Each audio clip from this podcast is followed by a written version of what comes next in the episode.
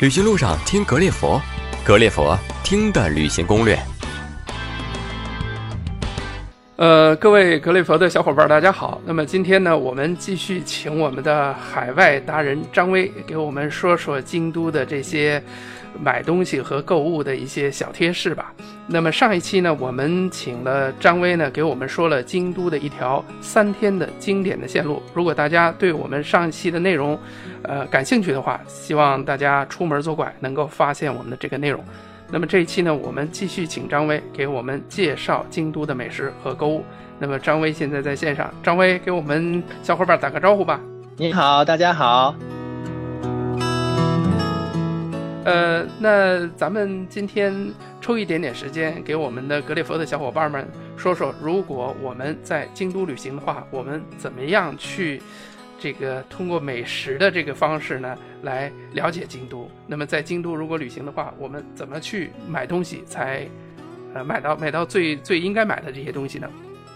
首先从吃说起吧，吃这个东西是咱们来海外玩最在乎、最重视的一个地方，并不是因为我们特别饿，而是因为我们想通过吃这个东西来了解一下异国他乡的文化和传统。所以来京都。想吃的话，想体验文化传统的话，一定要尝一尝京都的怀石料理。而怀石料理在哪儿最多呢？在京都的纸园地区有很多很经典的，甚至被誉为米其林三星啊、二星很多的地方，特别特别厉害。然后这些米其林星级的餐馆啊，来之前一定要做好预约，因为这些星级的餐馆很傲娇，你要是没有预约，即使他有空座位，他也不会接待你。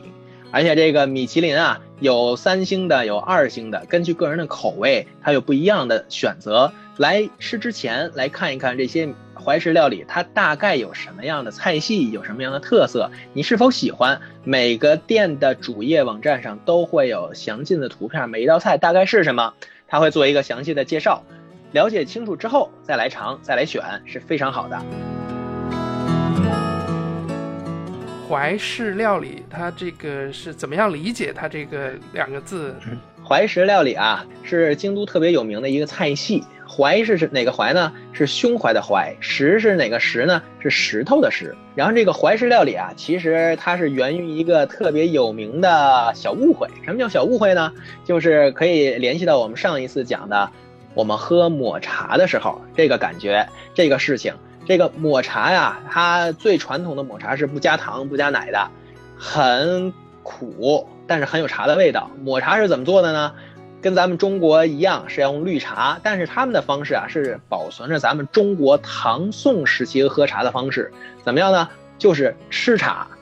他们加工的方式就是把这个绿茶啊取完之后，取摘下来给你晾干，晾干之后直接把这个绿茶给碾碎，碾成沫沫。之后我要喝茶的时候呢，直接拿这个开水把这个茶粉给冲开，之后拿一个类似于小刷子的东西把它搅均匀，包括泡沫啊，包括它那个浓度啊，搅均匀之后直接喝这个东西。喝这个抹茶啊，其实喝的不是我们像国内泡出来的茶水、茶汤，它喝的是这种茶叶本身。而这种茶叶呢，不像咱们国内有这种加工或者发酵的方式，是最传统的唐朝人怎么喝。他们日本人就怎么喝，而之后咱们的加工方式有有有改变，但是呢，日本人他就强调这种传统的东西，他要一直流传下来，所以他的方式一直没改。所以他们现在所谓上升到茶道的这些讲究啊，其实就是咱们唐朝人喝茶的方式。只不过之后咱们中国大陆有很多的喝茶的方法的改进和更新，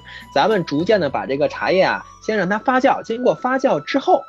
然后再来泡茶泡水喝。喝的感觉更有味，呃，更有呃味道，更有很多的不同的感觉。比如说，按照茶的发酵程度来说啊，咱们国内有所谓的什么生茶呀、白茶呀，再往上可能有绿茶呀、红茶呀。据说现在发酵程度最高的是普洱茶，对身体很好。但日本人喝的这个抹茶是发酵程度可以说是为零的，从来没发酵过的这个茶。我们喝茶的同时，能够吃到茶叶本身。是很好的，对身体好。但问题是什么呢？你喝茶喝时间长了，会胃寒。中国人喝这个泡的茶汤喝时间长了，绿茶都会胃胃寒，更不用说这个日本人直接把茶叶喝下去胃寒。然后最早喝这些茶叶的人是哪一类群体呢？在日本，最早喝抹茶喝茶的是在寺院里边清修的和尚。这个寺院里边的和尚啊，每天最大的爱干的事就是谈谈谈谈经啊，论论道啊。大家坐在一起，你一言我一语，然后一边喝着茶，然后顶多再配一点特别简单的、比较粗枝大叶的那种小素菜，这就到头了。但是问题，这个东西还是解决不了他们喝茶问寒胃寒的事儿。这个胃寒怎么办呢？我不是胃寒吗？那我想一个办法，我是把这胃把那个胃给弄热了就行了。所以呢，他们简简单粗暴选择了一个很很土的办法。我胃寒的时候，我就选一个捡块石头，把这个石头呢用火给烤热了。我一边喝这个寒的茶叶，我一边拿这个这个热石头抱在怀里边，把胃给烤热了。这样，哎，我来求一个均衡，来求一个平衡。然后他们边喝茶边抱石头口味，然后边吃几道素菜，这种感觉呢，被很多的达官贵人看见了，说：“哎呀，你们这种吃菜风格，这种吃饭风格，哎呀，这用咱们现在话说叫什么逼格很高嘛，这个很上档次，我很想学。”然后，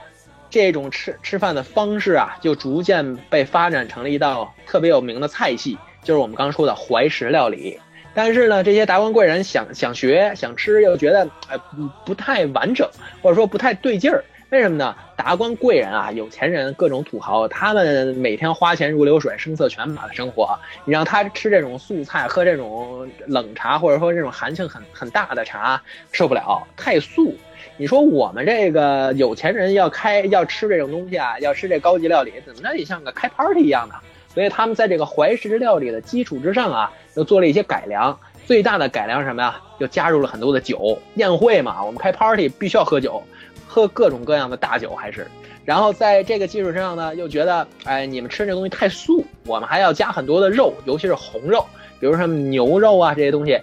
把这个大大的红肉和这些大酒都加入到怀石料理基础之上，形成了一种新的料理，叫会席料理。开会的会。和出席的席，这个会席料理的日文发音也叫 kaiseki 料理。所以说，有的时候来日本，说我我们去吃怀石料理，或者说吃什么 kasiki 料理，但里边你会发现很多的红肉和很多的大酒的时候，你发现你就知道这个东西肯定就不是怀石料理，肯定就是会席料理，你肯定被骗了，或者说你没调查清楚就去来吃了。这也是我们借着这个怀石料理它的由来啊，简单的说了说抹茶，简单的说了说达官贵人当时吃的会席料理。以及在这个基础之上发发明的更多的京都的料理，叫京料理，用的是京都本地的三十五种京野菜的食材为主体来吃的，很多有意思的东西，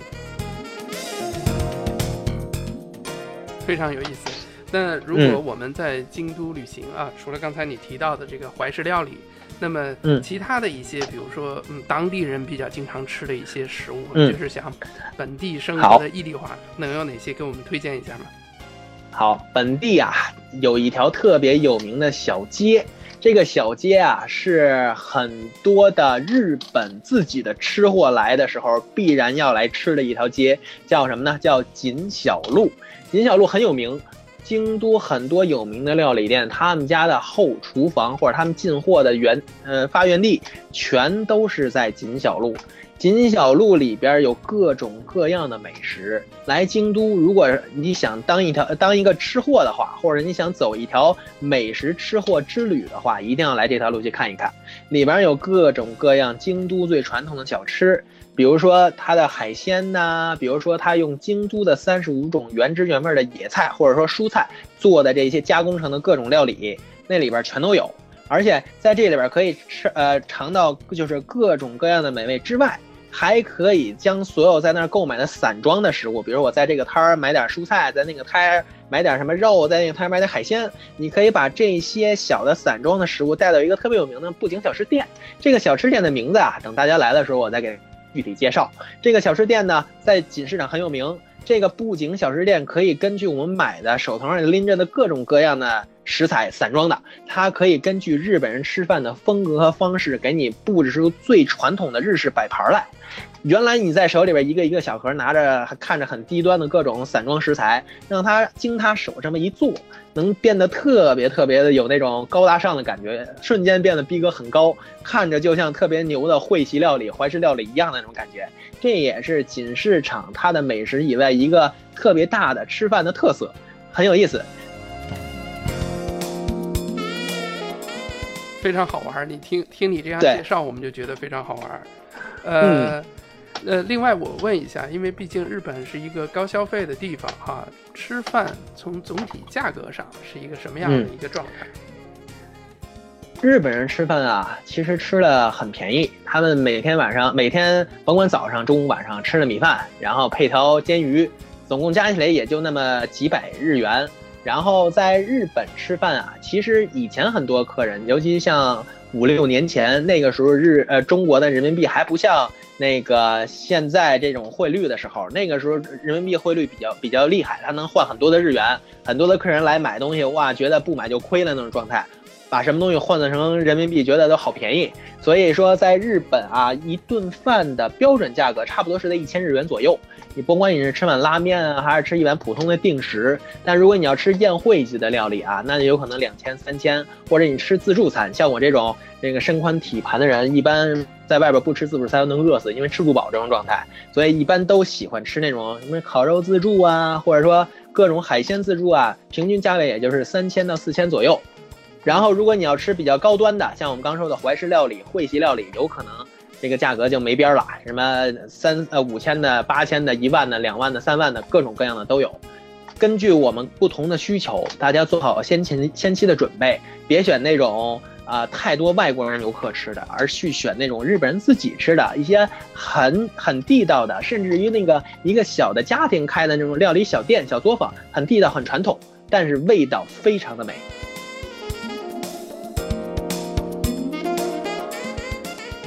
嗯，了解了解。其实，呃，听你讲下来，其实日本人在，呃，吃这方面的花销其实并不多，只是可能我们国人对于吃的这个，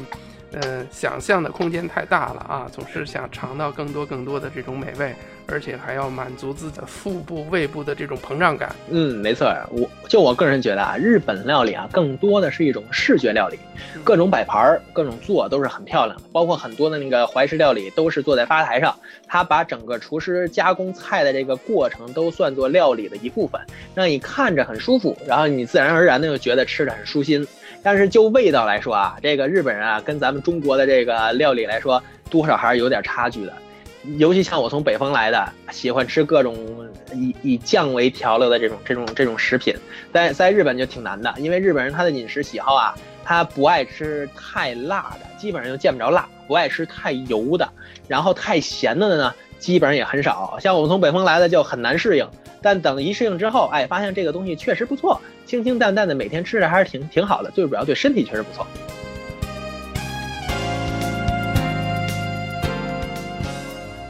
那么我们说完了美食，那在京都的话，有没有比较合适买的一些随手礼？京都的随手礼有很多。首先呢，京都特产就是它的各种各样的各种小手办。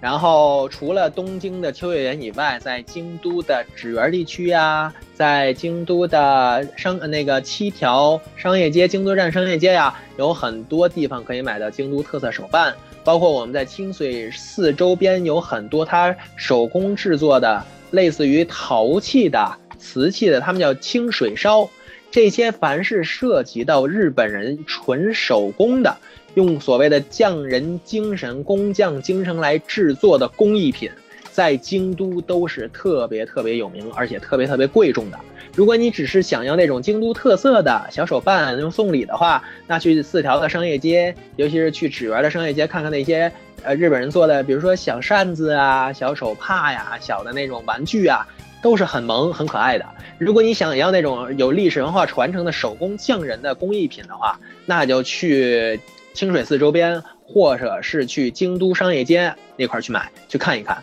而且京都有两个特别主要的可以用来逛街、可以用来买买买的地方，一个是我们说的四条商业街，那里边基本上很经典的，类似于咱们国内百货大楼的那种老的商场，全在那块儿。你买一些很高端的、很很很很有历史韵味的东西，在那儿都可以看得到。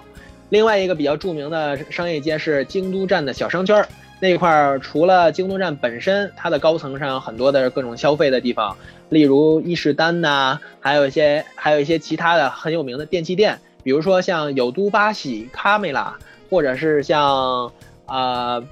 比古卡梅拉这两个地方都是日本卖电器特别有名的地方，很多的日本很多的国人来日本啊，淘换最多，我看排名第一的好像是电饭煲或者各种各样的电器，据说现在马桶盖还特别特别的火。想买这种电器类的东西，就去有都八喜是肯定没错的。它跟日本东京秋叶原、包括大阪这些有都八喜是连锁店，基本上在那里边可以看到最便宜的各种电器。而且现在很多的国人来日本玩嘛，各个大的有名的电器商都配有中文服务，所以你去里边去问的很清楚，然后去买的很安心。日本东西的质量也是非常好的。来这块消费确实没问题，而且日本的这个民族啊，关于它的东西啊，或者它关于它的商品，还有这么一个，呃，教式特性。像我说，它是一个劣根性的东西，为什么呢？因为日本这个民族啊，它跟咱们还不一样，它什么东西，什么好东西，它就留给日本自己本人用。它稍微有点不好的，就是跟它自己国内的那个产品啊标准稍微差一点点的，哎，它用来出口。曾经有一段时期，咱们国人比较吃亏，是因为有的有的日本它的商品，比如说电视机啊，或者有些电器啊，它就写着专供中国大陆的。那时候咱吃了不少亏，还以为是专门为咱们中国人自己做的，原来是才发现那个质量是只适合中国市场，因为质量确实不太好，跟他自己本国用的。所以说这也是为什么很多日本代购很很有很有很有人气，因为很多的国人知道这一点，所以他宁可多花点钱来拜托这些日本代购在。呃，日本买日本人自己用的东西，然后邮寄回去，然后他再用。比如说那个，你去日本的超市也好，商场也好，你去买个什么蔬菜水果，他那个那个告示上会贴的特别清楚。比如说一个橘子，那个橘子呢，它底下会写产地。如果它比如说产在和歌山这种橘子最好吃的地方，那么这一个橘子很很可能十块人民币、二十块钱人民币都有可能，又大又好吃。但如果它比如说从美国进口的。有从中国进口的，虽然大，看起来好吃，但是呢，价格就相比较日本本地产那个便宜很多。最明显的就是中国产的，因为我们知道嘛，中国凡是出口的东西都是特别好吃的，而且那个质量都是特别高的。但是在日本人这块啊，他们就不是说特别喜欢买，为什么呢？中国曾经出过那种那个食品安全事件，就是日本人自己说的嘛。然后，呃。所以日本人不是特别买，虽然便宜，也不是特别敢买。那它便宜我们这些在外的这些这些留学生啊，这些在这儿生活的人，我们知道，反正出来的质量都是特别好，最好的嘛。所以我们干脆哎，捡着这些便宜的、个儿大的、好吃的全都买了，都便宜我们了。所以说这个日本的东西啊，这个如果来日本这块儿，你可以买很多的电器，可以买很很多的随手礼，最主要你可以尝一尝日本本地人自己加工的这些蔬菜。水果也是很不错的，你至少能吃吃出来它水果原本的味道。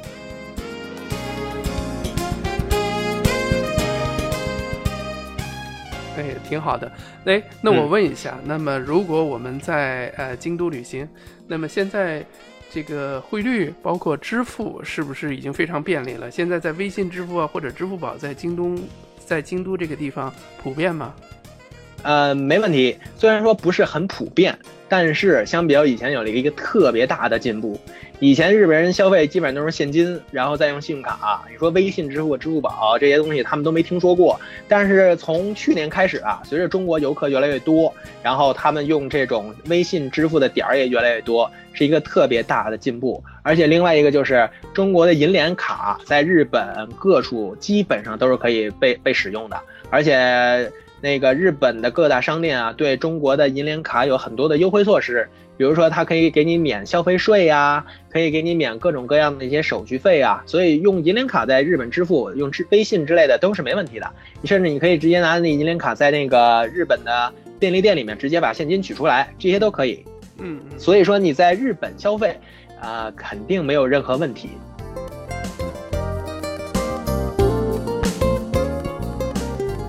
OK。这个看来支付这块是非常的方便。另外，刚才你也介绍了在伴手礼啊这方面的一些小的一些传统的非常有意思的这种家庭的这种作坊，但是非常有历史。那么我想问问啊，就是呃我们在京都买东西有这种跟大跟对方商量价钱的这种这种余地吗？还是说标价非常的呃合理，我们就不用考虑价钱，只要花钱买就行？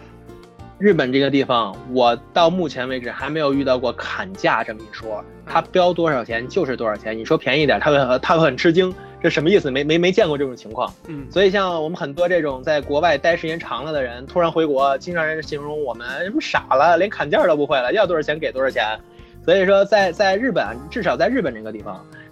尽量。或者说根本没有砍价这么一说，而且他要的基本上都不会说特别夸张，说你是游客我就欺负你，给你要很很高钱，那基本上不会出现的。明白，就就是很简单的这样的一种一种教育方式。对，日本人还是比较用我们话说还是比较比较实诚、比较傻的，而且日本人他这个诚信呢，在日本这个社会是一个非常讲究的地方，非常非常高的高呃就是要求非常高的。呃，曾经我听过我一个前辈跟我这么讲，说你跟日本人沟通交流的时候啊，尽量别骗他。就是日本胆子很小，而且日本人真的很容易骗，很很实诚。基本上你骗他一次，他这这一辈子都都都都怕你，都不想跟你沟通和交往了。所以说，这个整个这个社会的这个诚信的这个程度啊，相比较国内来说，还是比较好一点点的。